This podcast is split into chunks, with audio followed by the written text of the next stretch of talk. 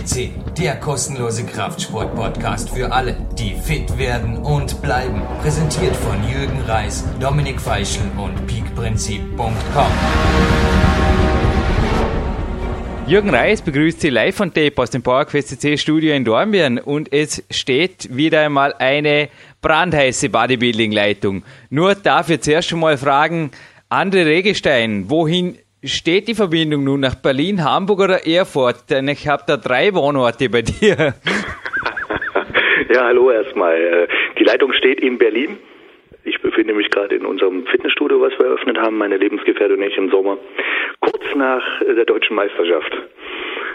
Ja, André, es ist ein Bericht über dich erschienen in der Flex und es hat mich wieder einmal selten ein Bericht so gefesselt, aber ich glaube auch die Redakteure und auch den Chefredakteur, den Herrn Busseck, hast du gefesselt und zu zwei zusätzlichen Seiten motiviert, denn ich habe noch niemals einen so umfangreichen Bericht über einen deutschen Athleten gesehen, also wirklich unglaublich, aber deine Leistungen sprechen natürlich auch dafür. Wie lief's letztes Jahr? Ich glaube, sehr, sehr gut für dich, oder? Ja, erstmal vielen Dank ja, für, die, für das Lob der Leistung. Ähm, letztes Jahr lief natürlich hervorragend. Ich sage mal so, es ist im, natürlich im, in der Quintessenz immer die Arbeit vieler Jahre, die da dahinter steht.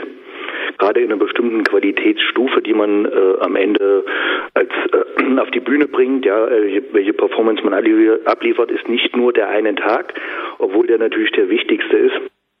Tag des Wettkampfes. Ähm, aber die Vorbereitungszeit über viele Jahre hinweg ist, war, glaube ich, ausschlaggebend für dieses, für diesen Erfolg am Ende. Mhm.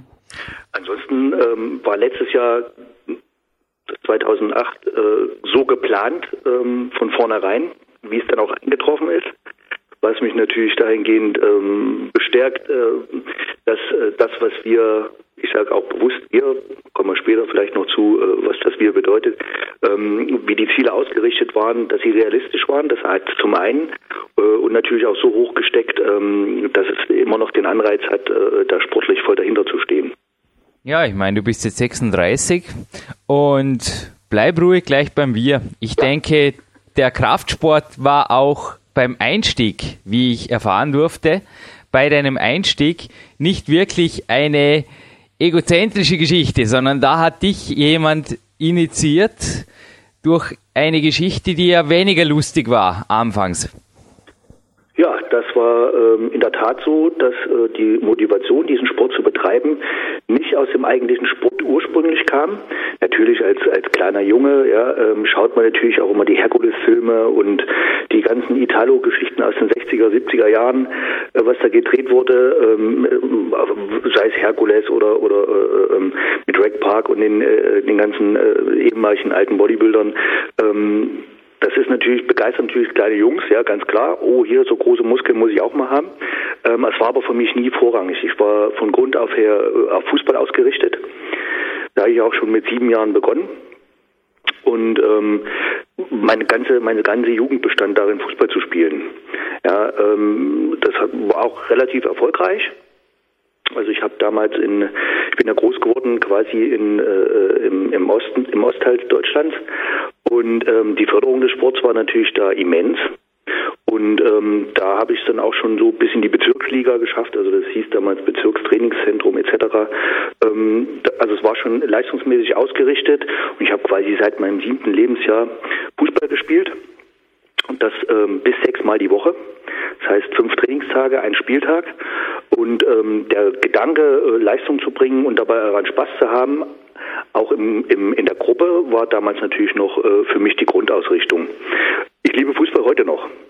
Ja, das ist keine Frage. Ich schaue mir noch viel Fußball an. Ähm, leider war mir dann mit, äh, äh, mit 14, 15 Jahren äh, der Weg weiterzugehen versagt.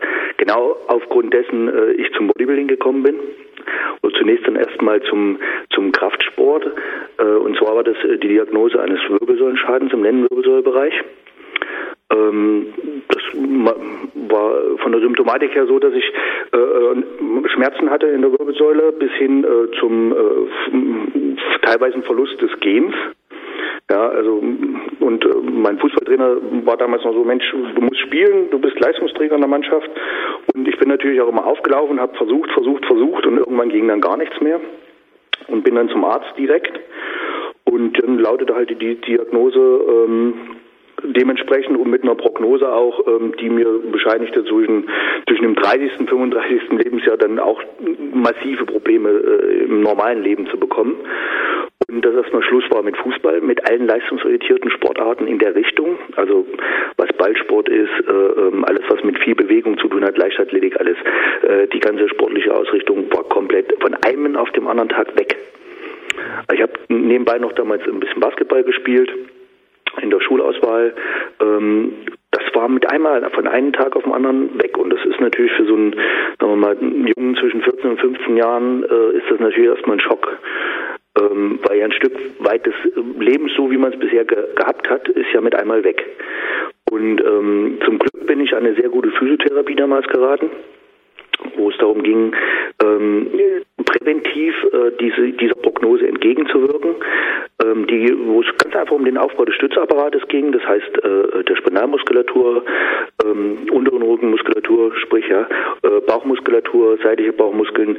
Darum ging es erstmal primär, die aufzubauen und die, äh, die, so stabil zu machen, dass keine weiteren, äh, ähm, sagen wir mal, negativen Auswirkungen auf die Wirbelsäule zunächst kommen und dass sich das äh, Bild halt nicht verschlechtert. Das war so der Grund, ähm, wie ich da mal zu überhaupt so in diese Richtung ähm, man könnte schon fast sagen, ähm, muskuläre Kraftsport gekommen bin, natürlich im therapeutischen Sinne. Und so nach zwei, drei Monaten ähm, sah das aber irgendwie ähm, anders aus, als die Herren und Damen Physiotherapeuten das damals üblicherweise gesehen hatten. Also ich hatte eine sehr gute Entwicklung der Muskulatur. Nicht nur ähm, das, was wir dort gemacht haben, ähm, sprich äh, ähm, die untere Rücken- und Bauchmuskulatur. Natürlich haben die äh, Physiotherapeuten mir noch mehr Übungen gegeben, also ganze Muskelketten mit reingenommen. Ähm, Gerade für äh, in dem Alter ist es natürlich wichtig, äh, jetzt nicht nur ähm, irgendetwas isoliert zu, zu trainieren, sondern das ging dann schon mit drauf, wirklich den Körper auch dann spannungsmäßig gesamt aufzubauen oder zu erhalten, weil ich war damals auch in sehr guten körperlichen Zustand durch das Fußballspielen. Und ähm, ja, die Entwicklung war halt so dramatisch von der Muskulatur her, dass ich gesagt habe, Mensch, das könntest du doch mal machen, den Sport, ähm, allerdings unter der Maßgabe aufpassen auf deine Wirbelsäule. Ja, äh, gab es noch nichts mit Kniebeugen, Kreuzheben oder der, dergleichen. Ich habe mich damals mit Übungen äh, einmal aus dem therapeutischen Bereich natürlich äh, ähm, aufgebaut quasi und ähm, habe dann angefangen für den Rücken Klimmzüge zu machen und halt diese diese diese ganz einfachen Sachen ein bisschen Bankdrücken, ähm, alles, was keinen Druck auf die Wirbelsäule ausrichtet. Und trotzdem waren die Erfolge damals wirklich sehr gut, die ich hatte. Und dann habe ich angefangen ähm, zu gucken, ähm, was kann man denn dahingehend noch weitermachen. Natürlich immer im Hinterkopf gehabt, ähm, aufpassen auf die Wirbelsäule, dass da, nicht, dass da sich nichts verschlechtert, sondern eher, dass der Zustand, äh, äh, dieser positive Zustand gehalten wird, dass halt keine Schmerzen mehr sind oder dass auch keine weiteren Beeinträchtigungen auf der Wirbelsäule erfolgen. Mhm. Ja. Ja, André, ich war heute auch bei meinem Physio, war nichts Schlimmes, nur ein Halswirbel, der wieder in rechten Ort mobilisiert werden wollte. Aber als ich deinen Steckbrief durchgelesen habe, also ich musste des Öfteren lächeln. Ich finde sehr oft Parallelen zwischen mir und den Athleten, die ich interviewe. Natürlich, wir sind alle Leistungssportler, aber dass sich so viele Parallelen in einem Steckbrief befinden, also das war teilweise schon Du hast mir da wirklich aus der Seele gesprochen, aus der Seele geschrieben und bei dir gab es ebenfalls noch eine Parallele. Also wir bleiben jetzt noch kurz beim ernsteren Teil deiner Karriere.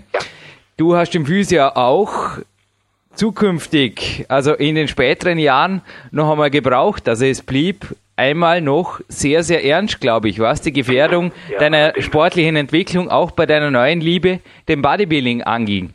Ja, allerdings, das war weiß ich, in der Pause, die ich eingelegt hatte. Ich habe ähm, relativ erfolgreich äh, ähm, Bodybuilding betrieben über mehrere Jahre, also von 96 bis 2002 und ähm, wollte dann eine Pause einlegen um äh, einmal mich zu regenerieren. Natürlich zum einen nach äh, knapp sechs Jahren Wettkämpfen ähm, sollte man doch auch mal eine Regenerationsphase einlegen von einem ein, zwei Jahren.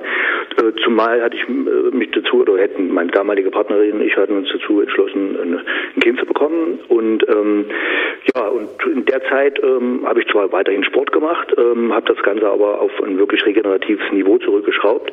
Und genau in der Phase ist dann passiert, dass ich beim Beachvolleyball in den Ball gegrätscht bin und dann ist das Knie nach hinten weggebrochen. Klingt dramatisch, war es auch. also jetzt kann ich drüber lachen. In dem Augenblick war mir gar nicht zum Lachen zumute. Und ähm, ja, erstmal war es vom Schockzustand her, der Körper hat das alles so ein bisschen kompensiert.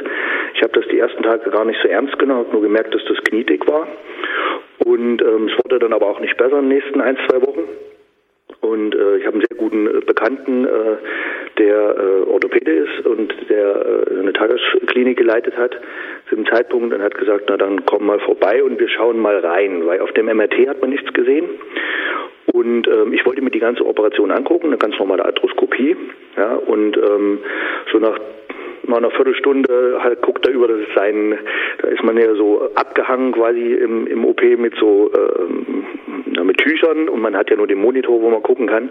Und dann ähm, hieß es, ja, nee, da, dich schläfern wir jetzt ein, das dauert ein bisschen länger. Ja, und dann bin ich munter geworden irgendwann abends, spät abends und äh, ein sehr guter Freund von mir, wir lagen gleichzeitig im Krankenhaus, hat mich gefragt, was ich denn da viereinhalb Stunden im OP gemacht habe. Äh, das wäre doch ganz schön lang für eine Arthroskopie, weil er war direkt nach mir dran.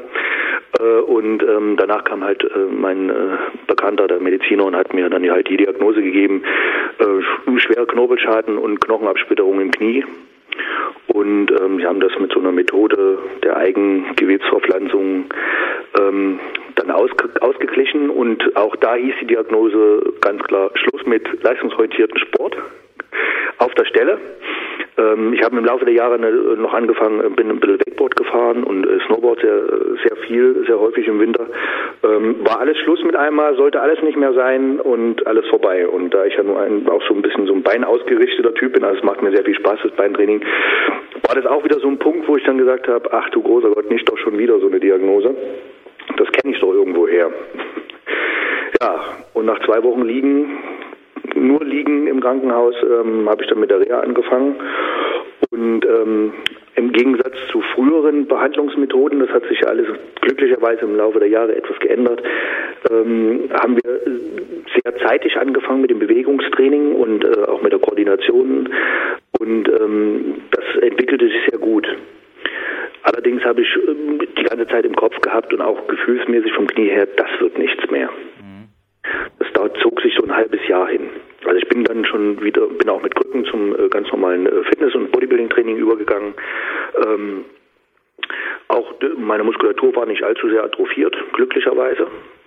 Das ist ja immer noch so eine Kehrseite, wenn man wirklich lange mal Ruhepausen hat, äh, zwangsweise und sich gar nicht mehr bewegen kann, ist das ja oftmals äh, ein sehr dramatischer Zustand, ähm, der zum Glück ausgeblieben ist äh, bei mir warum auch immer. Ich bin glücklich darüber und ähm, ja, ähm, habe dann angefangen wieder mit Sport, langsam aufgebaut und irgendwann kam so der Punkt, wo ich gesagt habe, naja, so schlecht fühlt sich das gar nicht mehr an und ähm, vielleicht sollte ich doch anfangen wieder zu trainieren. Also noch nicht leistungsorientiert, erstmal nur Beine zu trainieren. Und das setzte sich dann auch positiv weiter fort, also ohne Schmerzen. Also ich muss, ganz, muss noch dazu sagen, dass ich ein Anhänger von sinnvollen Training bin. Also das heißt, nicht nur hohe Gewichte und wenig Wiederholungen, genauso wenig wie in einem anderen äh, reinen Wiederholungsbereich zu trainieren, sondern ich bin wirklich da, äh, dafür, ein geplantes, intelligentes Training zu machen. Ich will es mal so bezeichnen. Und äh, so sind wir an die Sache, oder bin ich damals erstmal an die Sache rangegangen. Und das lief ganz gut. So nach einem Jahr habe ich dann gesagt, so jetzt ist alles so gut, jetzt guckst du mal, ob das auch wieder in die Leistungsebene gehen kann.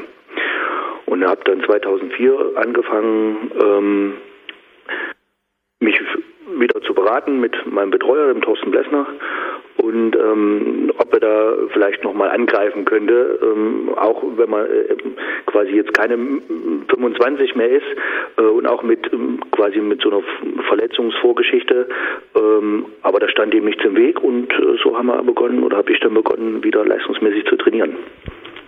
Ja, du hast es gesagt, jetzt kann man darüber lachen. Mir lag gerade der Witz auf der Zunge. Eins, was wir nicht gemeinsam haben, ich habe mich wenigstens in den späteren Kletterjahren so verletzt, wie sich's gehört, nämlich im Kletterraum und übertrainiert.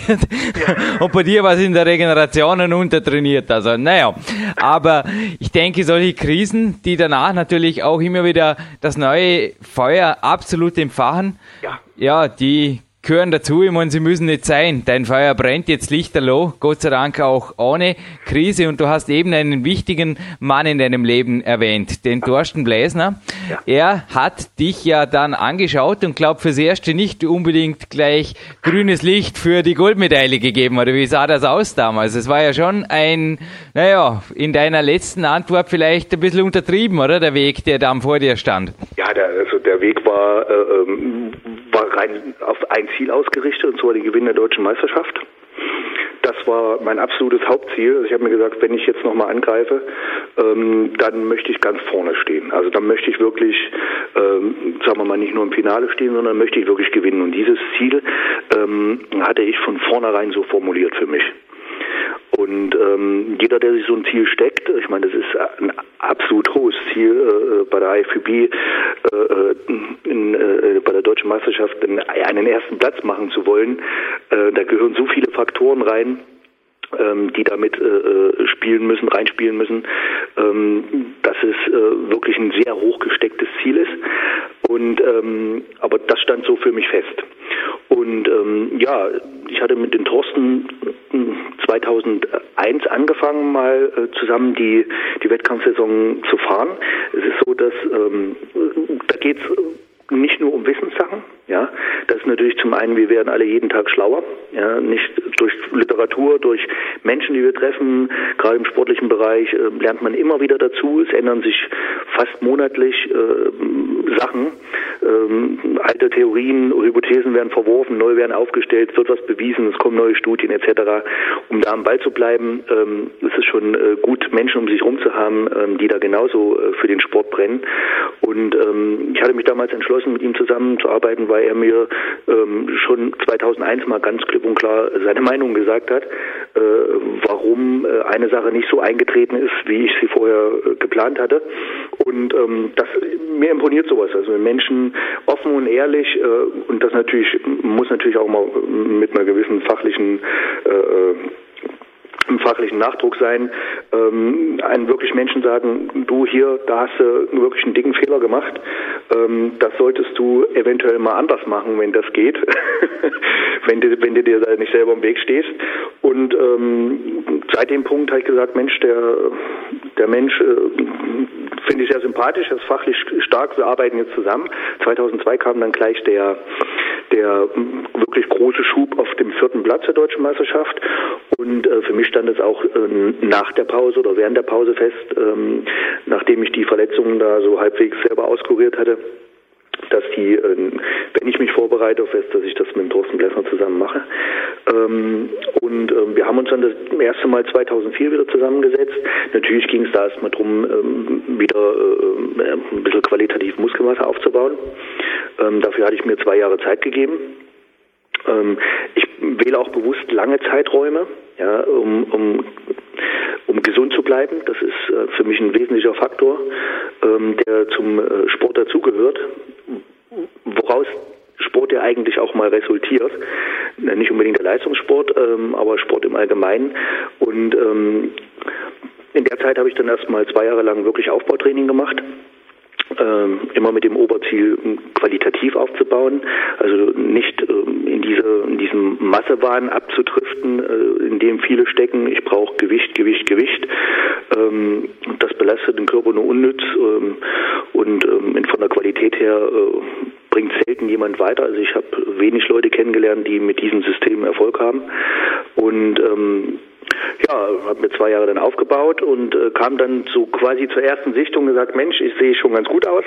Jetzt legst du mal los. Jetzt machen wir mal die Sichtung für 2007 und ähm, gucken wir mal, was, was der Thorsten dazu sagt. Äh, ich habe mich bereit gefühlt und habe dann natürlich erstmal einen Dämpfer bekommen ähm, von ihm, der dann wirklich klipp und klar sagte, nee, so nicht. So gehst, so fangen wir nicht an. Wobei ich dann sagen muss, ist es nicht so, dass äh, man vorstellt, dass ich dann wirklich sehr schlecht aussah, sondern es war einfach auch nicht die Qualität, ähm, die ich vorher vor 2002, also vor 2003 äh, schon äh, gebracht hatte. Ähm, die war von Grund auf her nicht gegeben. Also die Basis war nicht da und von einer schlechten Basis aus zu starten ist natürlich immer immer schwierig. Ja, ähm, ob es dann am Ende dann wirklich das bei rumkommt, wo das Ziel gesteckt ist, ist dann eher ein Glücksspiel und das äh, wollte ich dann auch nicht eingehen, das Risiko und habe dann gesagt, okay, dann äh, lassen wir das jetzt alles so wie es ist und wir machen jetzt noch ein Jahr reine Qualität. Das heißt, äh, ganze Ernährung wird um, wurde umgestellt. Da hat mir meine Lebensgefährtin sehr geholfen, die schon über Jahre hinweg äh, sich rein äh, aus äh, vollwertigen äh, Nahrungsmitteln äh, ernährt. Also sie hat das schon vor einigen Jahren äh, diese Nahrungsumstellung gemacht. Und ähm, ich muss sagen, es hat mir sehr, sehr gut getan. Innerhalb von zwei Monaten waren da wirklich enorme Veränderungen zu sehen. Einmal vom Körper her, aber auch mental ähm, hat sich da ein bisschen was verändert. Hört sich am ersten Moment ähm, sehr ja, wie soll ich sagen, sehr strange an, ist aber wirklich so. Durchaus nicht, durchaus nicht. Was ich jetzt eben auch durchgehört habe, ich denke, du suchst dir sehr wohl auch Coaches und auch natürlich deine Lebensgefährtin glaubt an dich, aber du suchst dir ein Betreuerteam, das sehr wohl an dich glaubt. Also ich kann mich erinnern an einen Ex-Betreuer. Ich habe mich an dem Tag von ihm getrennt. Er war auch fachlich absolut on top, aber er hat gesagt, Jürgen, naja, Leistungssport und Weltcup-Klettern. Also es lag noch, ich war dort am Sprung vom Nationalen zum Internationalen. Das spielt sie nicht, oder? Du hast einfach die Zeit nicht und naja, die Profis, die fangen dort an zu trainieren, wo du aufhörst und so weiter. Das war für mich, wie gesagt, das Ende einer Zusammenarbeit mit einem Ex-Betreuer und ich habe dann durch andere Trainer und auch Mentoren natürlich auch Wege gefunden, wie ich mich selbstständig machen konnte, wie ich das Leben eines Profis leben konnte und wie ich dennoch in den Weltcup kam. Und ich glaube, ähnlich ist bei dir, denn auch du lebst, du hast die mentale Komponente angesprochen, wir bleiben gleich dabei. Ja. Du liebst es zu lernen, du liebst es zu trainieren, du liebst es zu lesen, du wohnst in drei verschiedenen Städten, du hast mehrere Firmen, bist Marketingberater, bist Personal Coach und deine Lebensgefährtin ist ebenfalls mit dir gemeinsam selbstständig. Ich glaube, in dem Studio dass du mit dir gemeinsam leitest. Da telefonierst du jetzt gerade mit mir. Genau. Es ist unglaublich. Also, was du unter einen Hut kriegst, also eines deiner Vorbilder ist der Arnold Schwarzenegger. Ja. Und ich fühlte mich da relativ auch erinnert an das Leben eines Arnold Schwarzenegger. Wenn ich seine Biografie so lese, ich meine, er hat neben dem Bodybuilding natürlich auch, gerade als er als Junge auf Kalifornien kam, sehr, sehr viel bewegt, sehr, sehr viel absolut parallel bewegt, anders ging es nicht. Also so auf der Luxus einer Fokussierung, so wie er es jetzt hat, war lange nicht gegeben. Und ich glaube, bei dir spielt das Leben in mehreren Abteilungen souverän. Ja, das, das ist wohl so. So wie du es auch gesagt hast. Ähm, du hast dich in dem Augenblick ja auch von jemandem getrennt, ähm, wo eine Grenze war. Ja, und ähm, es ist so, ähm, ich habe ähm, mal Wirtschaftswissenschaften studiert und habe dann äh, einige Jahre in, in Führungspositionen gearbeitet, bis hin dann auch ins äh, Management rein. Ähm, und da lernt man natürlich dann, äh, Management ist nichts anderes als zu organisieren, ja. Und ähm, also ist ein Teil davon. Und ähm, für, für mich ist äh, wirklich die äh, das Zeitmanagement ein absolut, äh, äh, ein absolut primäres Mittel, um, um diese ganzen Sachen zu planen. Ohne das wird es nicht funktionieren. Und du hast auch den Arnold Schwarzenegger angesprochen, ähm, ist natürlich ein absolutes Vorbild von mir. Ähm, jeder, der jetzt sich nicht nur für den Sport interessiert, sondern auch für, für das rein menschliche, äh, eine Erfolgsgeschichte eines Menschen, ähm, der sollte mal seine, seine, sein Buch lesen, was er darüber verfasst hat. Und äh, nicht eins, ähm, aber das äh, ist schon, ähm, da sieht man schon, äh, dass verschiedene Sachen unter einen Hut zu bekommen sind. Ähm, die Sache ist halt, realistisch muss es sein. Und ähm, es muss ein absolutes, absolut perfektes Zeitmanagement da sein. Es ist so, meine Partner und ich, wir haben das Studio aufgemacht, kurz nach der deutschen Meisterschaft, quasi eine Woche später. Die Vorbereitungen liefen die ganze Wettkampfzeit parallel. Ähm, wir haben jetzt äh, äh, das, das Coaching-Unternehmen vor zwei Monaten auf die Beine gestellt, wo natürlich auch schon eine gewisse Art äh, des Vorlaufs war. Und ähm, ja, das sind alles äh, Ziele gewesen, die wir uns gesteckt haben und die ich mir gesteckt habe und die wir jetzt nach und nach alle äh, verfolgt haben. Das war in 2008 ganz klar erstmal die die die zwei Sachen, die, die deutsche Meisterschaft und äh, ähm, äh, das Studio aufzumachen. Ja, und das auch mit, äh, mit einem sehr guten Start äh, an den Markt zu bringen. Das ist wichtig. Wir haben auch zu einer Zeit eröffnet, die eher un ungewöhnlich ist. Aber aufgrund unserer Nischenausrichtung, die wir haben, ähm, hat, stellte das keine Probleme dar. Also das hat auch so ganz gut funktioniert. Ähm, wir haben natürlich äh, meine Lebensgefährtin aus der aus unseren Tätigkeiten vorher. Wir haben in den großen äh, Fitnessunternehmen in Deutschland gearbeitet. Ähm, natürlich einiges an Erfahrung mitgebracht ähm, und äh, nicht nur im, im, äh, im kaufmännischen Bereich, sondern auch im, im Betreuungsbereich. Und das war auch ein Grund, warum wir uns für dieses, sagen wir mal, Nischenkonzept entschieden haben, ist ganz einfach die Betreuungskomponente. Mhm. Ja. Ja, und du setzt dir weder selbst Grenzen noch lässt du sie dir setzen. Die mentale ja. Geschichte, wir bleiben noch einmal dabei. Ja. Also auch das Lesen, das Lernen und du liest nicht etwa nur, ich meine, du hast durchklingen lassen, Bücher, Biografien, sondern du liest sehr wohl auch über Motivation und dich interessiert alles, was Menschen antreibt. Also, das interessiert mich auch immer wieder. Was treibt Sportler, Leistungssportler an, immer noch stärker, immer noch fitter zu werden. Und ja, bleiben wir gleich bei dir. Was treibt den andere an im Jahr 2009 und vielleicht dann in den Jahren danach? Na, ähm, ich sage mal so, die Motivation, die die meisten Leistungssportler ähm, beziehen, ist, sind wirklich vielfältig. Es ist immer persönlichkeitsausgerichtet. Ich, mal, ich will es mal ganz äh, diplomatisch ausdrücken.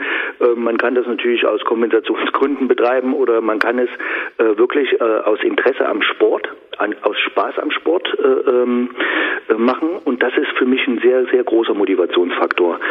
Ich hatte das auch im, im Interview so beschrieben, bereits in der in Flex, ja, ähm, dass auch Menschen wie ein Arnold Schwarzenegger oder ein Albert Busek oder ein, ein Erich Janner, die schon seit, ich könnte jetzt noch 20 andere aufzählen, ähm, habe ich auch in der Zeitung aufgrund der Zeit konnte ich das leider nicht.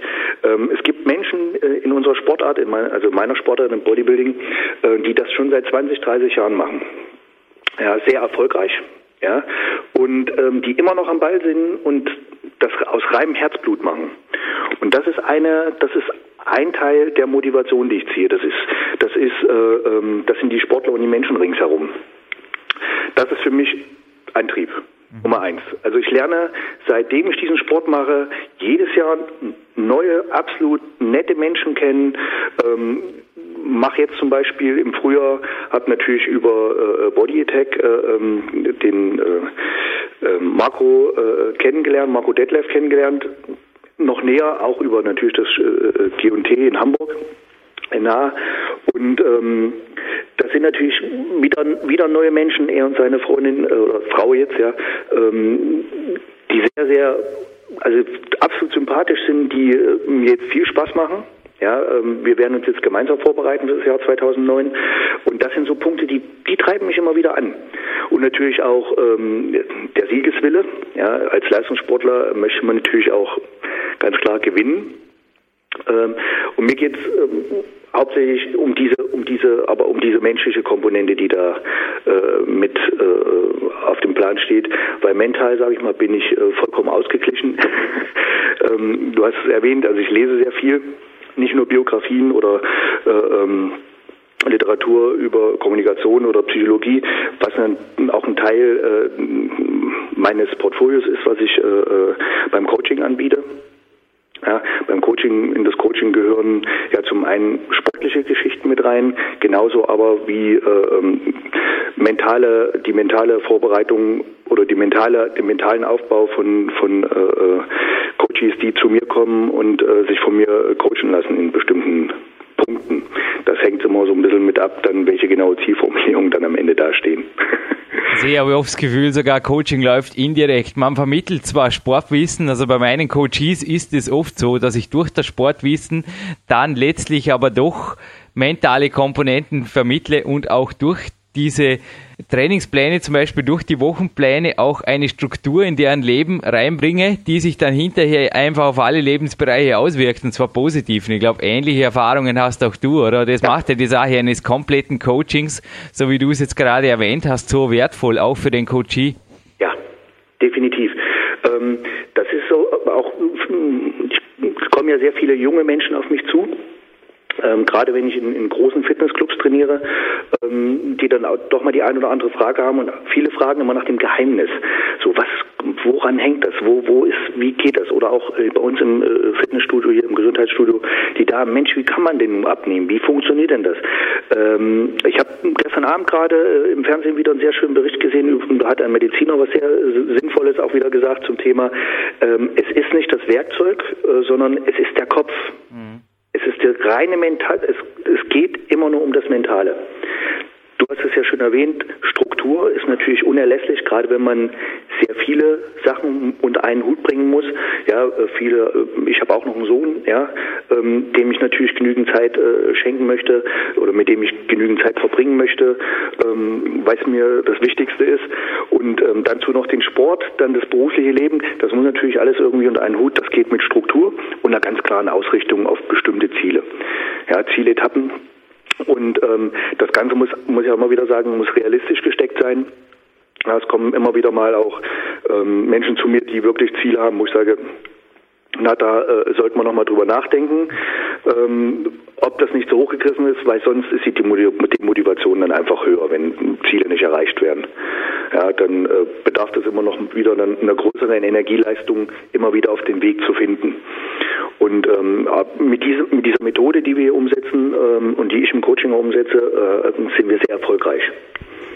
Mit einem 25-jährigen Marco Detlef, der übrigens bei uns auf der 148 schon beim Podcast Rede und Antwort gestanden ist, da kann ich mir gut vorstellen, dass da Grenzen dann wirklich nur im Kopf existieren und ganz, ganz schnell einfach weggeblasen werden durch so einen Trainingspartner. Aber mir ist gerade was eingefallen, André, dass der Marco in seinem Interview berichtet hat, dass er mit dir gemeinsam hat. Und zwar auch er geht in der Offseason relativ hoch über sein Wettkampfgewicht. Also prozentual höher als ein Vorbild von dir, der Jay Cutler. Also der hält sich da eher ein bisschen niedriger, aber du gehst Off-Season tatsächlich, ich habe da gesehen, bis zu 26 Kilo, nämlich von ja, gut 79 Kilo über die 100 Kilo raus, über dein Wettkampfgewicht. Da ist schon ein bisschen Arbeit danach, oder? Das Ganze wieder in Stein gemeißelt runter zu definieren. Hm, das war dies diesmal auch ähm, außergewöhnlich. Also ich sag's mal so, ähm, eigentlich bin ich ein 90 Kilo Athlet, also ich gehöre eher in die 90 Kilo Klasse. Ähm, und ähm, habe von, von der Muskelmasse auch her ähm, genügend Potenzial dafür da. Nur ist immer die Sache, ähm, will man ein Ziel jetzt unbedingt erreichen oder sagt man, okay, ich gehe zum bestimmten Mittelweg? Ähm, bei mir ist es in dem Fall so, ich habe immer so in der Offseason so um die 100 Kilo und manchmal 105, ähm, kann auch mal bis 110 gehen. Ähm, und habe aber dabei keine schlechte Form. Mhm. Also ich habe momentan 102 Kilo bei einer wirklich sehr, sehr guten Form. Und ähm, am Ende denkt man ja immer, ja okay, dann ausgerechnet ist es, dass ich bei dem Gewicht stehen bleibe. Laut der Körpermassenverteilung müsste das so sein. Und ähm, ich habe ja auch zwei Wochen vor der deutschen Meisterschaft, war ich ja auch noch mit knapp 84 Kilo voll in der Männer 3 drin. Und ähm, dann kam die Berliner Meisterschaft und äh, ich war vorher dieses äh, letztes Jahr äh, habe da einen Wettkampf äh, den Loaded Cup in Dänemark gemacht und ähm, habe da quasi mit 84 Kilo in der Männer 3 gestanden, habe auch sehr gut gestanden. War mein erster internationaler Wettkampf, den ich gemacht habe, ähm, war auch vorne im Feld mit dabei und äh, von Platz zwei bis vier war alles drin und der vierte ist es dann geworden und ähm, das war natürlich zum einen war es ein Erfolg und zum anderen war es aber auch, ähm, wie soll ich sagen, war ich unzufrieden mit dem Ergebnis.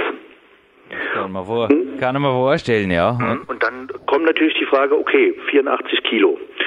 So, ähm, wenn ich jetzt noch ein bisschen runtergehe, vom, äh, wenn ich jetzt noch ein Stück weit härter werde, ähm, liege ich so bei 81, vielleicht 82 Kilo.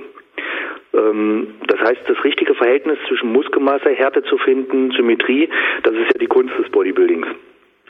Und ähm, in dem Fall ähm, war natürlich auch wieder der Thorsten Blessner derjenige, der äh, mir da absolut sinnvoll zur Seite gestanden hat, der klipp und klar gesagt hat, du kannst auch äh, 79 Kilo wiegen und äh, wirst weniger, äh, äh, wirst nicht weniger massiv aussehen.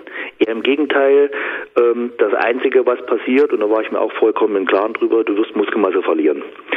Und ich sag mal so, die letzten äh, drei Wochen waren schon, das war schon ein Programm, was an der Grenze war von, von, von der Leistung her.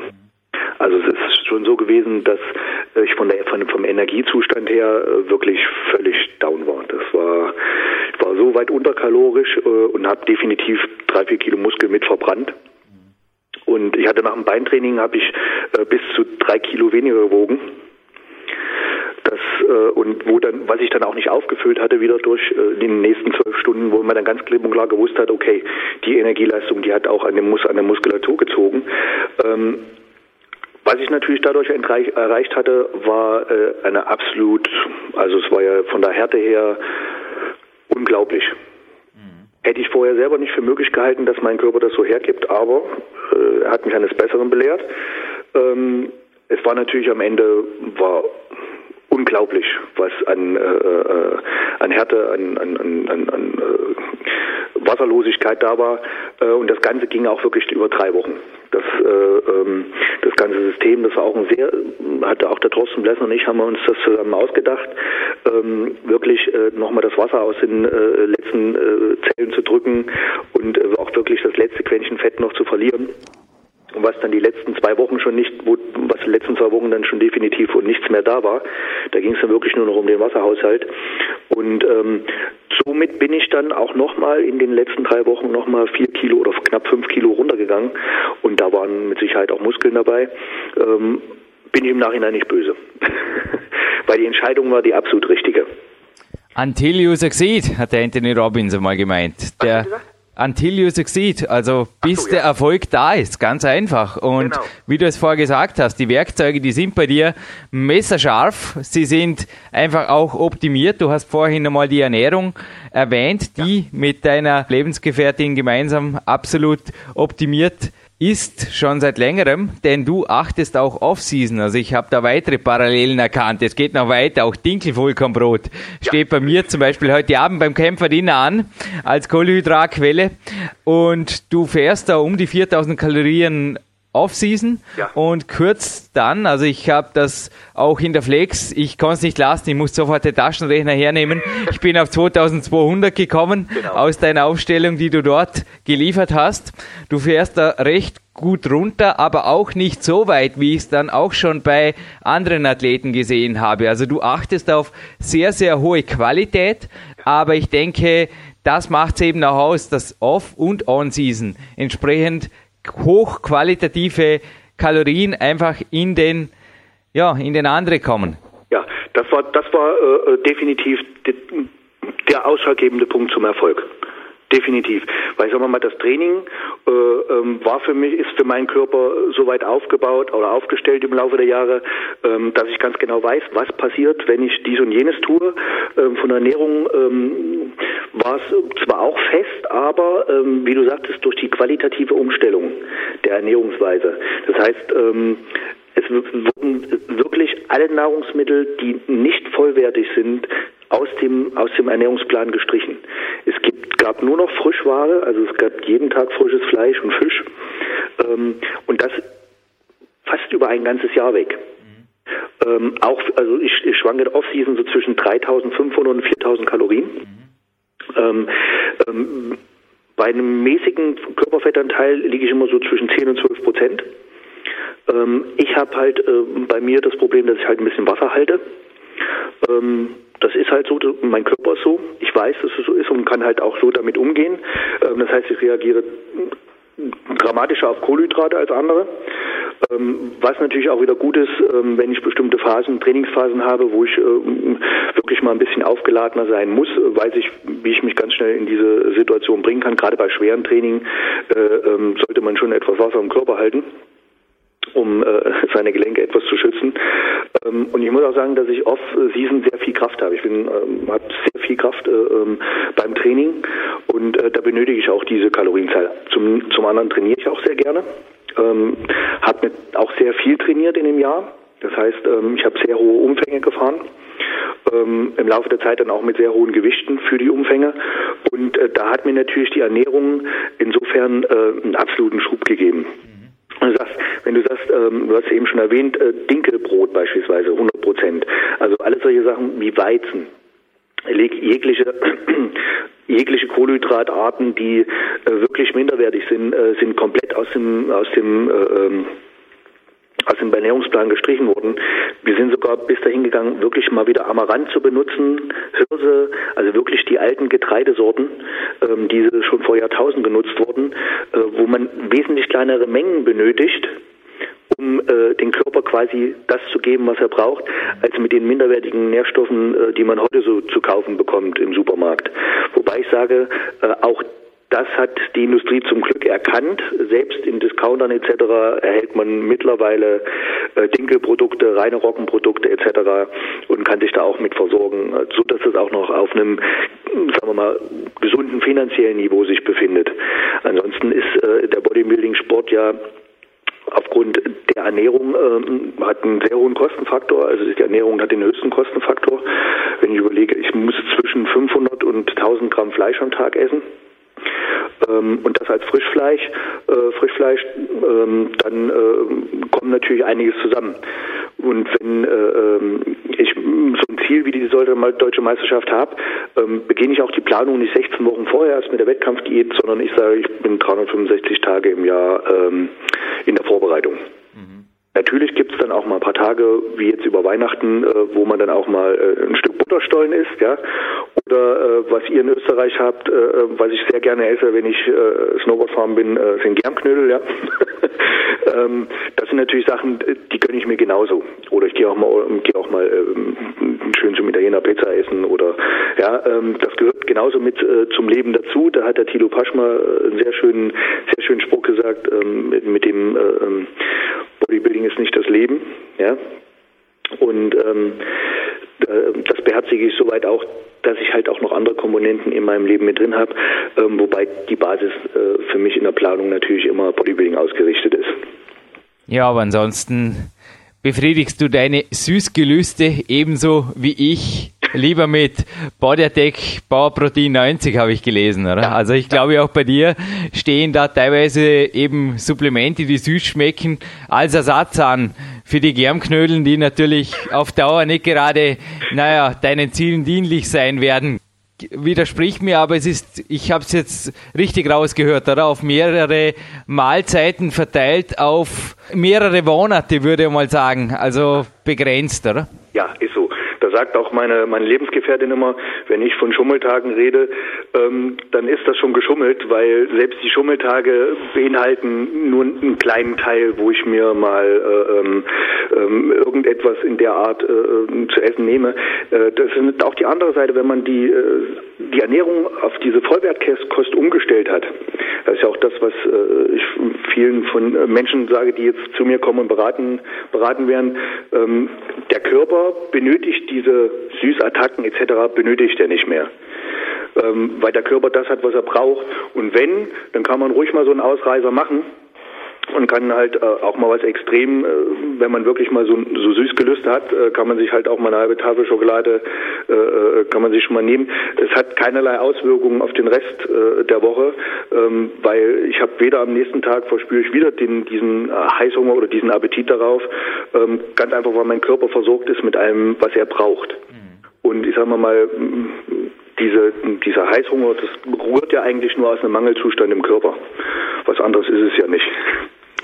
Ja, André, bleiben wir vielleicht ganz kurz bei den Supplementen. Auch du hast ja mit Body Attack einen Sponsor gefunden, der dich unterstützt. Sponsoring ist im Bodybuilding genauso wenig wie im Sportklettern eine Sache der Selbstverständlichkeit. Ja. Denkt dem Jan Bude gebührt unser gemeinsamer Dank. Aber ja, gib uns einen kurzen Überblick über deine Supplementierung nach On- und Off-Season.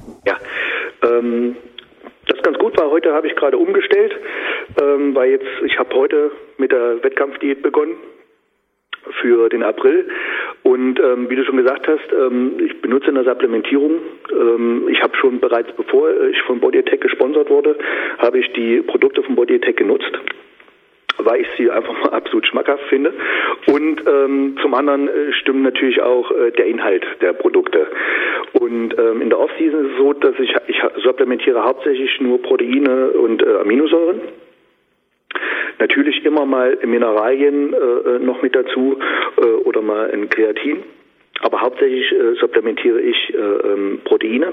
Das heißt, das Powerprotein 90 ist für mich ein absolutes Basisprotein, äh, da es vier Komponenten enthält, die meinen Körper absolut perfekt versorgen und ich in der Offseason dann nicht ganz so viel Fleisch essen muss.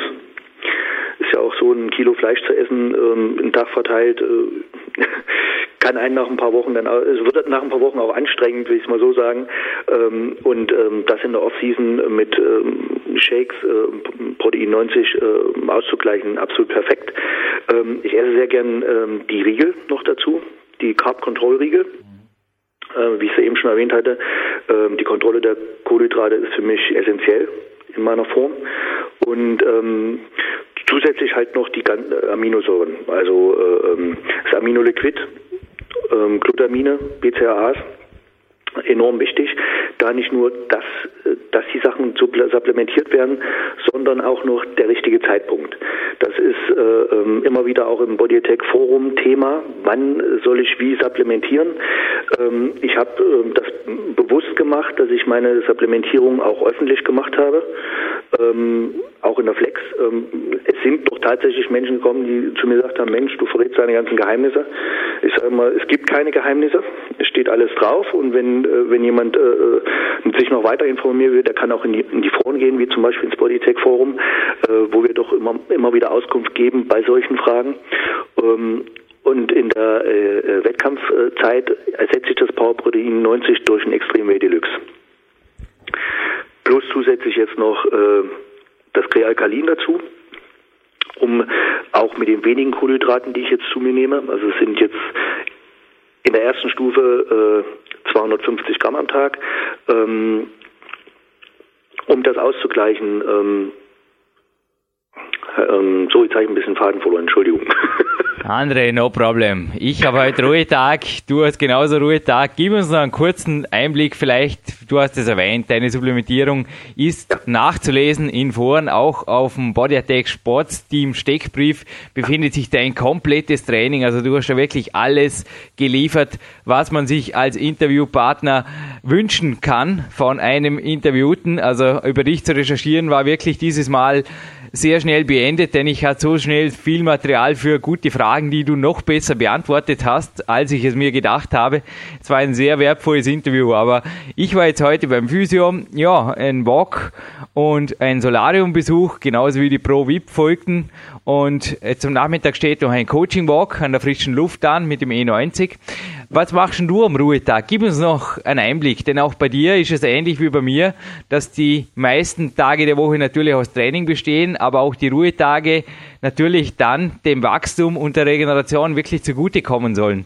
Äh, an Ruhetagen, ähm, wie den ich jetzt heute gerade mache, ähm, mache ich meistens eine Mischung aus aktiver und passiver Entspannung. Aktive Entspannung wäre für mich einfach äh, wirklich jetzt mit einem Hund spazieren zu gehen, zwei Stunden. Ähm, ähm, eine passive Entspannung äh, wäre jetzt für mich ähm, ganz klar äh, in, eine Sauna zu gehen oder auch äh, äh, zum Physiotherapeuten und äh, bestimmte Sachen zu machen dort. Ähm, das heißt, eine Massage wahrzunehmen oder, oder dergleichen. Ähm, ansonsten an, an den freien Tagen wie soll ich sagen, heute kümmere ich mich äh, viel um die Wettkampfgeschichte, die ich heute noch komplett durchplane bis zum Juni. Ähm, habe heute Nachmittag auch noch ein Gespräch mit Margot Detlef und, der, und seiner Frau zwecks der Vor Vorbereitung. Das ist so der quasi so der freie der freie Nachmittag, den, den, den ich dann habe. Ja, klingt spannend. Also wie gesagt, mein freier Nachmittag besteht ebenfalls noch aus einem aktiven Spaziergang jetzt an der frischen Luft. Und aber dir möchte ich zuvor, André, danken für dieses Interview. Ich denke, wir machen auf jeden Fall noch ein Follow-up, wenn es dann ernst wird, im April, Mai, Juni, irgendwann im Frühjahr drin. Ja. Und was ich dir auf jeden Fall auch schenken will, denn ich weiß einfach, die werden bei dir gelesen. Das ist meine komplette Peak-Trilogie, also das Peak-Prinzip, Peak Power, Peak Time und noch das Power Quest Buch. Dann hast du wieder ein bisschen was für deine aktive mentale Regeneration, die aber dennoch körperlich dich ruhen lässt bei deinem Lieblingshobby, dem Lesen. Also, ja, vielen Dank. Ja, wie gesagt, das geht raus. Naja, auch von mir liegt gerade ein Able Approach vom Scott Able, also Trainingsliteratur lesen, denke ich, ist bei dir auch trotz der schönen Biografien und der schönen Psychologiegeschichten auch nach wie vor Thema, oder? Man lernt natürlich, nie aus. Natürlich. Alles Neue wird verschlungen. Bodybuilding bedeutet für mich auch Bildung, steht da in einem Steckbrief und das bedeutet der Klettersport für mich ebenso. Also wenn ich mir auf die Fahne male, alles zu wissen, ich glaube, dann ist der Weg zum Rückschritt nicht mehr weiter. Das geht nur weiter, wenn man sich ständig mit neuem Wissen einfach up-to-date hält. Ja, das gehört zum Leben dazu. Also Stillstand ist Rückschritt und ähm, den Fortschritt ähm, kann ich mir nur, ich kann mir das Wissen ja nur aneignen, indem ich mich halt zum einen in der Literatur, egal ob das jetzt äh, Tages- oder äh, äh, Bücher sind, Tagesliteratur ist ob's, oder ob oder ob es Bücher sind, ähm, nur so kann ich mich fortbilden und natürlich in Gesprächen, wie auch mit dir. Das Peak-Prinzip, ich habe mir das jetzt auch mal zu Gemüte gezogen. Sehr, sehr interessant. Da freue ich mich sehr drauf, dass ich jetzt noch mehr darüber erfahre. Alles klar, André. Die Bücher gehen raus und ich bedanke mich für das Interview. Weiter geht der Weg. Das ist jetzt schon ein XXL-Podcast geworden, André. Also nicht nur das Interview in der Flex, hat die Überlänge auch dieses Interview. naja, du hast anscheinend wirklich etwas, dass es, also mir hat sehr viel Spaß gemacht, dir zuzuhören. Auch für die Zuhörer war sicherlich sehr viel Wertvolles dabei. Ich wünsche dir alles Gute in der Vorbereitung der Saison und freue mich auf ein Update-Interview in zwei, drei Monaten, André. Viel ja, Erfolg. Ja, willkommen im PowerQuest CC Studio Podcast Nummer 186 und äh, ja, es begrüßt Sie der Dominik Feischl und Jürgen, auch dich darf ich begrüßen. Wir haben zum André Regenstein, glaube ich, noch einiges zu sagen. Also vorerst einmal Hut ab vor dem André und Hut ab auch vor dir. Also erstens, dass du ihn für das Interview bekommen hast. Ja, er hat mir einfach gewaltig gefallen. Also einfach sympathisch rübergekommen. Also das ist eines der Interviews, die ich mir öfters angehört habe. Dominik, ich freue mich auch, dich am Ende dieses XXL-Podcasts noch einmal im Studio begrüßen zu dürfen. Und ich glaube, die Zuhörer und auch der andere darf sich jetzt freuen, zusätzlich freuen, denn wenn du dich meldest am Ende eines Podcasts, bedeutet das, glaube ich, immer noch ein und dasselbe, nämlich... Ja, absolut. Also die Goldmedaille. der andere und die hat er sich mehr als verdient. Nicht nur, weil er in seinem Sport einfach erfolgreich ist, er hat auch alles andere, glaube ich, ganz, ganz gut im, im Griff. Also der andere, der ist ja vielschichtig tätig. Also wenn, ich, wenn ich mir das anschaue, der, der schupft ein Fitnessstudio, ist selbstständiger Unternehmer, äh, ja, bildet sich weiter. Er hat etwas, was mir ganz, ganz besonders gut gefällt und ich glaube auch dir. Er, er liest sehr gerne, er bildet sich einfach weiter und ja, so nebenbei, also nebenbei wäre vielleicht der falsche Ausdruck, aber so nebenbei ist er auch in seinem Sport noch ungemein erfolgreich und am aufsteigenden Ast. Ja, eins nach dem anderen, Dominik. Aber auch bei mir ging es im Interview eigentlich ähnlich her. Ich wusste gar nicht, wo ich anfangen soll zu fragen. Das Interview hat sich übrigens absolut professionell und auch einfach ergeben. Er hat mir einen fixen Termin zugesagt. Das ging auf die Minute glatt und war wirklich ein Minutentiming dann auch mit meinem Coaching Walk hinterher. Wir zeichnen diesen Nachspann zeitversetzt auf. Drum steht jetzt in einer heißen Body Attack Taste auch wieder ein heißer kleinen Space Cappuccino an. Aber der Walk, der war eigentlich fast schon das Minimum, das ich gebraucht habe noch, um irgendwie da wieder einigermaßen auf Normaltemperatur zu kommen. Denn genauso wie man jetzt wieder heiß ist im Studio. Also ich weiß nicht, Dominik, wie es dir geht, aber gerade an so harten Trainingstagen wie heute. Also ich hatte jetzt heute Morgen auch Podcasts im Ohr und das ist oft, dass so Podcasts wie einen andere Regestein, wenn ich es einfach dann hinterher höre, das motiviert mich genauso wie früher teilweise die Heavy Metal oder eben die Musik, die mich so richtig zum Training gepusht hat. Genauso pushen mich die Interviews eben mit tiefgehenden, lebensbejahenden und natürlich auch motivierenden Aussagen en masse, wie wir sie jetzt eben in diesem sehr umfangreichen, aber auch tiefgehenden Interview gehört haben, oder Dominik? Absolut, ja. Und er hat mich auch heute irgendwie sehr, sehr motiviert. Wie gesagt, ich habe mir vom anderen, nachdem du das Interview geführt hast, Bilder angesehen im, im, im Internet und ja, äh, gewaltig. Der Bursche ist gut drauf und vor allem, was mir aufgefallen ist, seine Beinmuskulatur, die hat mir, die hat mir irrsinnig, die hat mich irrsinnig beeindruckt und ich habe gerade heute meinen Beintrainingstag am Plan gehabt und habe schwere Kniebeugen gemacht und, und auch sonst noch Sachen Schlittenziehen und, und dergleichen. Und ja, immer wieder ist mir das Bild vom anderen einfach auch vor mir. Ich habe mir das einfach vorvisioniert und das Ganze ist dann einfach auch leichter gegangen. Es war hart genug, aber dank dem André, der eine wirklich sehr, sehr beeindruckende Beinmuskulatur hat, ist das Ganze ein bisschen einfacher gewesen. Ich grinse gerade über beide Ohren. Es ist unglaublich. Also Zufälle, Zufälle, Zufälle, Dominik. Ha? Mich hat der Bizeps von ihm extrem fasziniert. Eine Flex, die mit seinem Bericht, die liegt gerade aufgeschlagen vor mir. Und ein Bild hat natürlich auch schon einen Weg, beziehungsweise mehrere Bilder haben den Weg in meinen mentalen Bilderrahmen gefunden. Ein Bestes daraus wird natürlich auch noch den Weg in unsere PowerQuest CC Galerie, also zu den Bildern natürlich finden. Bei mir, ich habe sie heute in einem kurzen Telefonat vor diesem Nachspann angekündigt. Ich war in einer verlängerten Session, also ich habe heute doch schon vier Trainingsstunden hinter mir, aber es folgt auf jeden Fall. Ich habe vorher gerade eine SMS abgesetzt. Es hat aufgehört zu regnen in Dormien und ich werde heute noch mit der Gewichtsweste rausgehen in den Wald. Und was mich auch fasziniert hat, ist irgendwo natürlich der André, er ist ein Bodybuilder und da heißt es einfach Off-Season ordentlich Gewicht machen, damit natürlich auch die Masse entsprechend wachsen kann. Aber die 26 Kilo, die er wirklich mehr hatte, als beim Bewerb. Das ist schon was Faszinierendes. Hey Dominik, meine Gewichtsweste hat 16 Kilo.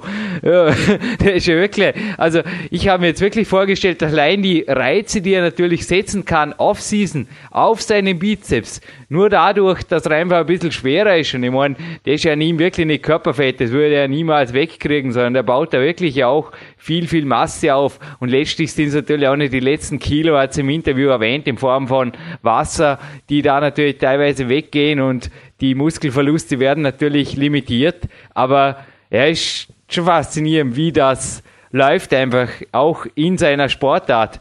Also Viele Athleten in meinen Augen haben auch die darstellende Komponente des Sports ab und zu auf der Bühne nicht so ganz im Griff, speziell was die Körperbefärbung, fast schon sagen. Also meine Schwester hat mir auch schon angesprochen auf die Bühnenpräsenz, aber die hat der andere auch absolut im Griff. Ich meine, in Bronze gegossen und du hast recht, jetzt wo mein Blick ein bisschen hinuntergleitet zu dem Quadrizeps, das ist wirklich gewaltig. Ja, da sieht man jede Facette. Aber du hast vielleicht auch seinen Trainingsplan gesehen, der ist übrigens auch auf der Homepage des Body Attack Sports Team veröffentlicht. Ich muss echt smilen, das sind wie bei mir sehr, sehr viele Übungen, die auch mir, also das haben wir wirklich gemeinsam, auch ich habe gemeinsam mit dem André, mit dem Physiotherapeut zum Krafttraining gefunden. Er hat nach wie vor sehr, sehr viele Basics dabei. Und wie du jetzt heute gesagt hast, Kniebeugen und bei mir stehen auch die Klimmzüge an, Klimmzüge und auch Kreuzheben. Also sein Training besteht also primär aus Grundübungen, was im Bodybuilding ja schon nicht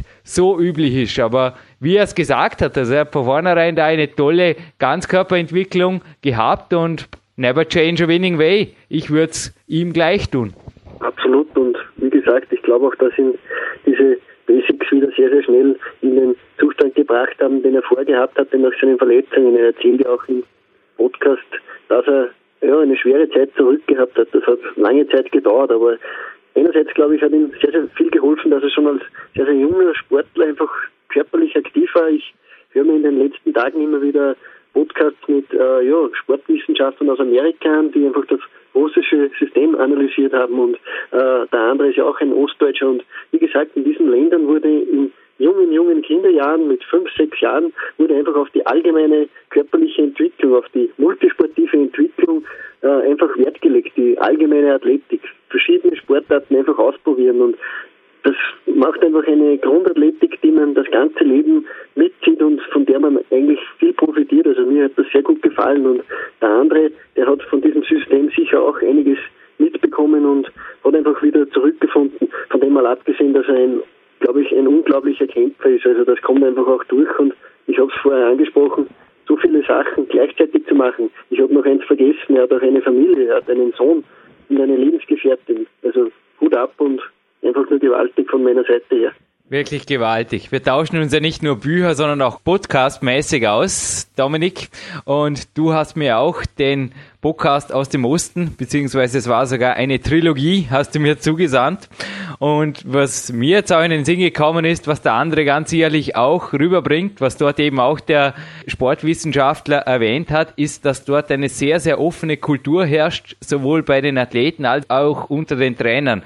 Dass man das also nur meinte, dass zu Zeiten des Eisernen Vorhangs da quasi nichts rüberkam, es kam teilweise verfälscht drüber, denke ich, weil man auch an die Athleten nicht rankam.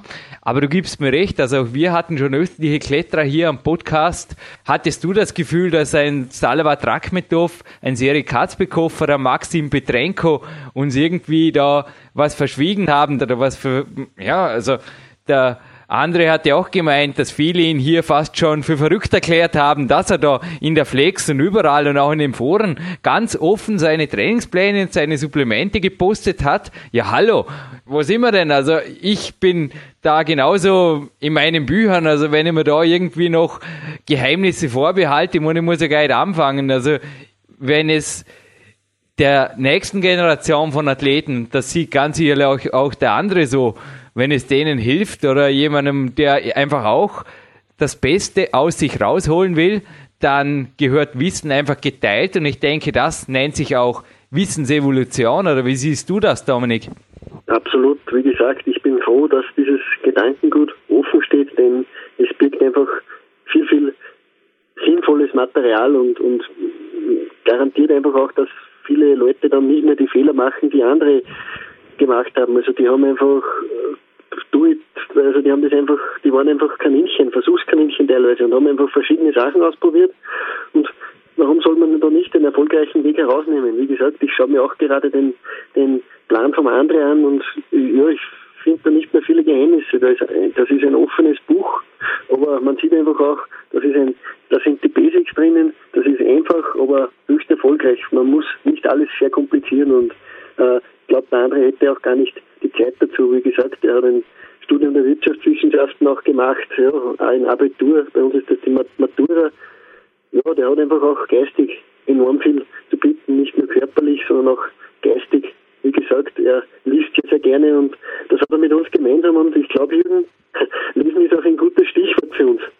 Ja, das ist wirklich, auch der Plan ist ein gutes Sprichwort. Also ich weiß, wie gesagt, auch bei diesem Nachspann jetzt teilweise nicht, wo ich anfangen soll. Denn es ist so viel, es ist so viel, dass der andere einfach sehr, sehr vorbildlich macht. Und ich sehe gerade hier Rudern vorgebeugt mit der Langhandel. Das hat mich jetzt gerade erinnert an unsere gemeinsame Session. Da gibt's übrigens, wo du gerade das Thema Lesen ansprichst, also auch von mir gibt's was Neues zu lesen bis Ende Jahr, das Power Quest 2. Und da gibt's ganz sicherlich ein Bild, wie wir gemeinsam am Muscle Beach in diesem berühmt-berüchtigten Käfig gemeinsam an der Sonne das Rudern vorgebeugt mit der Langhandel praktizieren. Also du hast mir da ordentlich geplagt. Wir hätten sie ja vorgehabt, am nächsten Tag zu trainieren. Ich bin aufgewacht und habe mir nur gedacht, ich hoffe dir und dem Lukas Festler, euch geht's genauso. Und ihr wart dann auch bereit, einen Spaziergangtag hinzulegen. Das war unglaublich. Aber ich glaube, es gibt was zu gewinnen. Und zwar nicht nur ein Buch, das Power Quest 2 gibt es noch nicht zu gewinnen, dafür ist es ein bisschen zu früh. Aber das Power Quest 1 habe ich heute gemeinsam mit einer Supplementelieferung. Also ein ordentlicher Pack Supplemente-Muster ist dabei vom Body Attack. Vielen Dank. Jan Bude, meiner administrativen Leiterin der Rose Winder in Verwahrung gegeben, damit es nicht selber wegnascht, den Carb Control Regel oder eventuell auch das Way Deluxe Sherry Amarena Aroma übrigens. Amarena Sherry heißt es richtig. Jetzt haben wir es ganz genau. Und Das ist übrigens auch dasselbe Protein, das bei mir heute Abend im Kämpferdiener landet. Und dazu komme ich übrigens noch, also nicht zum Kämpferdiener, aber zu etwas, das ich im 181er Podcast, also im letzten Podcast mit dem Manuel Schröter verkündet habe. Aber alles der Reihe nach. Es gibt auf jeden Fall noch eine Krealkalin Pro Probe dazu, denn das ist ein Supplement, das der andere, ebenso wie der Jürgen, verwendet und das hatte man auf dem 185er Podcast vom Kurt Daurer auch als einer der Tipps im 2009er Jahr. Ist ganz interessant, also naja, also ich denke, ich habe noch das Recht, dazulernen zu dürfen oder teilweise auch Sachen korrigieren zu dürfen, wenn ich mich da gerade diesem Supplement gegenüber in der Vergangenheit eher ein bisschen neutral distanziert sogar verhalten habe. Dominik, ich habe einige Erfahrungen gemacht. Es sind einige Peak-Athleten mit dabei und ich will noch nicht zu viel verraten. Er ist eventuell sogar in Kürze bei unserem Podcast. Ein Weltcup-Sieger hat dieses Supplement ebenfalls mit Erfolg getestet und zwar über mehrere Monate. Und das Ganze führt zu einem Gewinnspiel. Wir hatten ja ein Gewinnspiel beim Kletterer, beim Schubert Jakob und das war übrigens unglaublich, Dominik. Die Zugriffe, die schlagen ja nach wie vor alle Rekorde, beziehungsweise sie werden höher und höher. Du weißt, ich beantworte die Mails hier im PowerQuest CC Studio oft also wenn sie mir gerade ins Auge springen, natürlich nicht alle, aber oft an der ersten PC-Session gleich am Morgen, das ist nach dem Cardio um 5 Uhr morgens und der Podcast vom Jakob Schubert, der ging eines Mittwoch nachts online und am Morgen stand bereits der Gewinner fest. Kannst du dir das vorstellen? Binnen weniger Stunden, mitten in der Nacht, hat uns da schon jemand den John Gill verraten, der die einnahmige Hangwaage gemacht hat. Aber Dominik, ich glaube, für dieses Paket, für dieses, du wirst mir recht geben, sehr wertvolle und auch übrigens exklusive Paket, denn das PowerQuest Buch, das ist absolut exklusiv. Das ist von dir, Dominik Feischl, und von mir handsigniert. Das gibt's dieses Mal nicht für einen John Gill, das wäre zu einfach, sondern da haben wir eine andere Frage parat, die du wieder stellen darfst, Dominik. Ja, wie gesagt, eines der großen Vorbilder, das sagt der andere auch im Podcast, ist der Arnold Schwarzenegger. Und unsere Gewinnfrage dieses Mal lautet, wie viele Mr. Olympiatitel konnte der, ja, die steirische Eiche in seiner Karriere abräumen? Also nicht allzu schwierig. Man gibt es auch ein kleiner Tipp von mir. Äh, wir haben die Nicole Pützenreiter auch im Body Attack Sportsteam. Die ist bei uns schon am Podcast bei einem Interview gewesen. Einfach nochmal anhören. da wird das Ganze dann auch beantwortet. Aber wie gesagt, das ist unsere Gewinnfrage. Wie viele Mr. Olympia hat der Arnold in seiner Bodybuilding-Karriere ja, erringen können? Und ja, auf den Gewinn wartet dieses schöne, schöne Paket. Und ich würde einfach raten, schnell die Antwort uns schicken, denn wie gesagt, wir haben auch jetzt wieder Riesenzugriffe. Also das ganze Projekt ist einfach, ja, es, es, es steigt Stufe für Stufe nach oben. Also es ist gewaltig. Wir haben ordentliche Zugriffe auf den Jakob Schubert, ja, auch auf den Scott Ebel, ja, und auch auf den Charles Bollequin und Karl Hummer, also da sind so, viel, so viele wichtige Leute einfach auch, die, die uns einfach diese Zugriffe bescheren und ich kann nur raten, schnell sein, denn das Paket, das wird uns schnell verhelfen sein. Die 149 ist übrigens die Nicole Pfützenreiter, die 184 und da schließe ich jetzt gerade den Kreis der Athleten, die du jetzt gerade genannt hast, mit dem Sebastian Wedell, mit dem Peak-Athleten des Jahres 2008, denn alle Namen, die du jetzt genannt hast, Dominik, ist das ein Zufall oder was?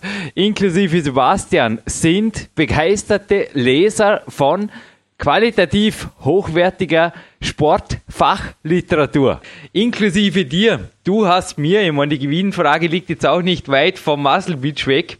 Der Arnold hat natürlich auch dort sehr, sehr starke Erfolgswurzeln dann geschlagen, nicht nur in der Steiermark. Dominik, du hast mir in Venice Beach erzählt, dass du teilweise vier bis fünf Stunden täglich, täglich mit Lesen verbringst. Hast du einen Halbtagsjob als Leser oder wie funktioniert das? Also ich frage jetzt mal ganz, also du weißt, dass auch ich sehr viel lerne und lese und ich liebe dieses Hobby. Ich möchte es gar nicht sagen, das ist ein Luxus, das ist kein Hobby, das ist fast schon tief gestapelt. Ich würde einfach sagen, das ist ein absoluter Luxus in dieser Zeit, in dieser gehetzten Zeit, vollgemüllt natürlich teilweise auch durch Unterhaltungsmedien, durch alles Mögliche, da noch wirklich wertvolle Literatur lesen und lernen zu dürfen. Und was ich von dir zugemeldet, zugeschickt und auch geliehen bekomme, das ist absolut High-End. Also es sind teilweise wirklich vergriffene Bücher, die du mir einschreiben schickst und genauso gehen sie wieder retour. Also wo mich wirklich auch jede Seite, wow, also da, das behandle ich wie ein Schatz, der da bei mir einfach in Verwahrung genommen wird für die Zeit, wo du es entbehren kannst. Dominik, was hat das Lesen, das Lernen für dich im Leben für einen Stellenwert? Und was würdest du sagen? Wo hat es dich hingebracht? Denn ich denke, vier Stunden lesen und vier Stunden Fernsehen schauen, das geht sich einfach nicht mehr aus, oder? Du arbeiten und trainieren auch noch? Ich arbeite, wie gesagt, Vollzeit und ja, ich, bei mir ist es einfach so, ich fernsehe fast gar nicht. Also ich lasse, lasse mich eigentlich sehr, sehr selten berieseln und ja, ich lese einfach ungemein viel, ich drucke mir viel im Internet aus, ich recherchiere viele durch Archive, ich, ich habe einfach auch alte Bücher. Ich habe erst jetzt vor einer Woche wieder ein Gewichtheber Video bekommen äh, aus den 50er Jahren von den sehr, sehr erfolgreichen Polen. Das habe ich aus Amerika geschenkt bekommen vom Zaki Benesch und da ist eineinhalb Stunden Material und natürlich mache ich mir da auch dann Notizen und ja, bei mir stapelt sich in meinem Leseraum einfach ja, ein irrsinniges Archiv mittlerweile schon auf und ja, lernen, man lernt eigentlich nie aus und das ist einfach auch mein Credo. Also man, man kann nie genug lernen. Der Charles Bollequin hat uns das ja auch gesagt. Also wenn man in einer Sache erfolgreich sein will, dann muss man einfach auch viel, viel Zeit darin investieren und der andere Regelstein bestätigt uns da auch wieder. Jürgen, ich weiß, du liest ungemein viel. Ich glaube, das ist einfach auch ein Erfolgsgeheimnis. Man sollte nie glauben, man hat ausgelernt und man weiß alles. Also ich glaube, das kann kein einziger Mensch, das hat nicht einmal der Albert Einstein von sich sagen können. Also es gibt immer wieder neue Sachen, die man ja, einfach aufschnappt. Bei mir ist es eben einfach die Trainingslehre, ja, der Sport, das ist einfach das, was mich interessiert und da verschlinge ich einfach alles und ich richte mit diesem Hobby nichts an. Ich, es gibt Leute, die tunen ihre Autos, ich lese einfach meine Bücher und bilde mich weiter und habe einfach meine Freude daran. Die 177, der Charles Polycœur, ja, wurde übrigens auch von der Sportrevue erwähnt in einem super Bericht dieser Podcast und ist wirklich auch mehrfach hörenswert, auf jeden Fall. Übrigens, wenn der Jürgen jetzt mal ein Filmtipp geben darf, also ich besitze keinen Fernseher, habe aber hier einen Conce 2 Rudertrainer und gönne mir jeden Abend oft an den Ruhetagen oder an regenerativen Tagen einfach das Ausrudern vor einer coolen DVD. Ähnlich wie der Brian Boker. Ich habe gemeint, wir hatten ihn auch schon am Podcast, glaube ich. Ja, hatten wir. Der Brian Boker hat auch gemeint, das tut seinen Gelenken einfach gut und ähnlich geht es bei mir. Das ist Active Recovery. Und der Lukas Fessler, der auch mit uns in Venice Beach war, hat mir eine DVD geliehen und ein Filmtipps für alle, die sich eventuell auch das Fernsehschauen endgültig abgewöhnen möchten, ist Free Rainer. Ein deutscher Film, deutsche, naja, Komödie möchte ich nicht sagen. Vordergründig vielleicht Komödie, hintergründig traurig, traurig, aber wahr. Das ist auf jeden Fall ein erster Filmtipp, beziehungsweise es gibt natürlich sonst hier vor allem Buchtipps. Dominik, aber ich würde sagen, dieser Nachspann hat auf jeden Fall sehr, sehr viel Infos noch gebracht. Und wo ich noch kurz einhaken wollte, war, wie gesagt, nicht nur das heutige Kämpferdiener, dass da wieder einmal eine einmalige Kreation wird, die, wenn sie glückt, was ich hoffe, im übernächsten Podcast mit Manuel Schröter. Also auf diese Podcast freue ich mich auch immer besonders. Genauso wie auf die Abspänne oder auch die Podcasts mit dir, Dominik. Es hat dort eine Ankündigung gegeben im letzten, im 181er vom Jürgen, dass er die PowerQuest CC ein bisschen von der Frequenz der Podcasts her herunterschalten muss. Es ist jetzt Wettkampfzeit, nationale Bewerbe, internationale Bewerbe, Masters stehen an. Du hast den Wettkampfkalender gesehen, er ist voll. An einem heutigen Trainingstag, ich habe es auch in diesem Nachspann schon erwähnt, stehen beispielsweise fünf Netto-Trainingsstunden am Programm und das ist nicht die Ausnahme, sondern die Regel, du weißt es. Auch ich will nebenbei lernen, leben, natürlich weiterkommen und der Arnold Einstein, der Arnold Einstein, sagt der schon die Jürgen, der Albert Einstein hat ein berühmtes Zitat verfasst, auch neugierig sein darf dazugehören zum Leben. Und wir werden einmal pro Woche auf jeden Fall aktiv bleiben, Einmal pro Woche wird es einen Podcast geben, aber dafür, wie gesagt, gibt's rechtzeitig, vermutlich noch vor Weihnachten beziehungsweise um die Jahreswende 2009, 2010 rum, das PowerQuest 2. Ist dieser Deal okay, Dominik, auch für dich? Absolut, wie gesagt, ich glaube, da ist auch für sehr, sehr viele Hörer okay, weil sie sich auf den zweites Buch einfach auch freuen. Die haben das PowerQuest gelesen und freuen sich natürlich auf die äh, nächste Auflage und für mich, auch für mich gibt das okay. Beruflich ist viel los. Ich möchte einfach knallhart weiter trainieren und die geht es nicht anders. Denn Hauptberuf ist einfach auch der Klettersport. Aber wie gesagt, wir machen diesen Podcast ganz, ganz gewaltig gerne. Wir sehen es ja auch an den Reaktionen. Er kommt sehr, sehr gut an und ich muss ganz, ganz ehrlich sagen, die Studiogäste sind ja, hochkarätig und wir sind im deutschsprachigen Raum einfach ein riesen, riesen Vorreiter. Und das haben wir nicht zuletzt eben unseren Gästen auch zu verdanken. Der andere Regestein ist ein riesen, riesen Beispiel auch dafür, dass es einfach super funktioniert und solange wir solche Persönlichkeiten einfach da haben, macht auch irrsinnigen Spaß irgend. Nun, ich schließe diese Sendung mit den Worten von einem Top-Coach, der weder Charles Polikör noch Clarence Best noch Hori Hofmeckler heißt, sondern André Regestein. Und mir ist aus seinem Steckbrief eine Zeile hängen geblieben. Ich finde das einfach genial. Er wurde gefragt über sein Training und seine Einstellung. Die Antwort war, es gibt keine Geheimnisse. Lediglich harte Arbeit und absolute Disziplin und immer 100 Prozent und mit viel Spaß. Auf ein baldiges Wiederhören, liebe PowerQuest CC-Hörer. Ein Danke auch an Sie fürs Treubleiben. Bis bald.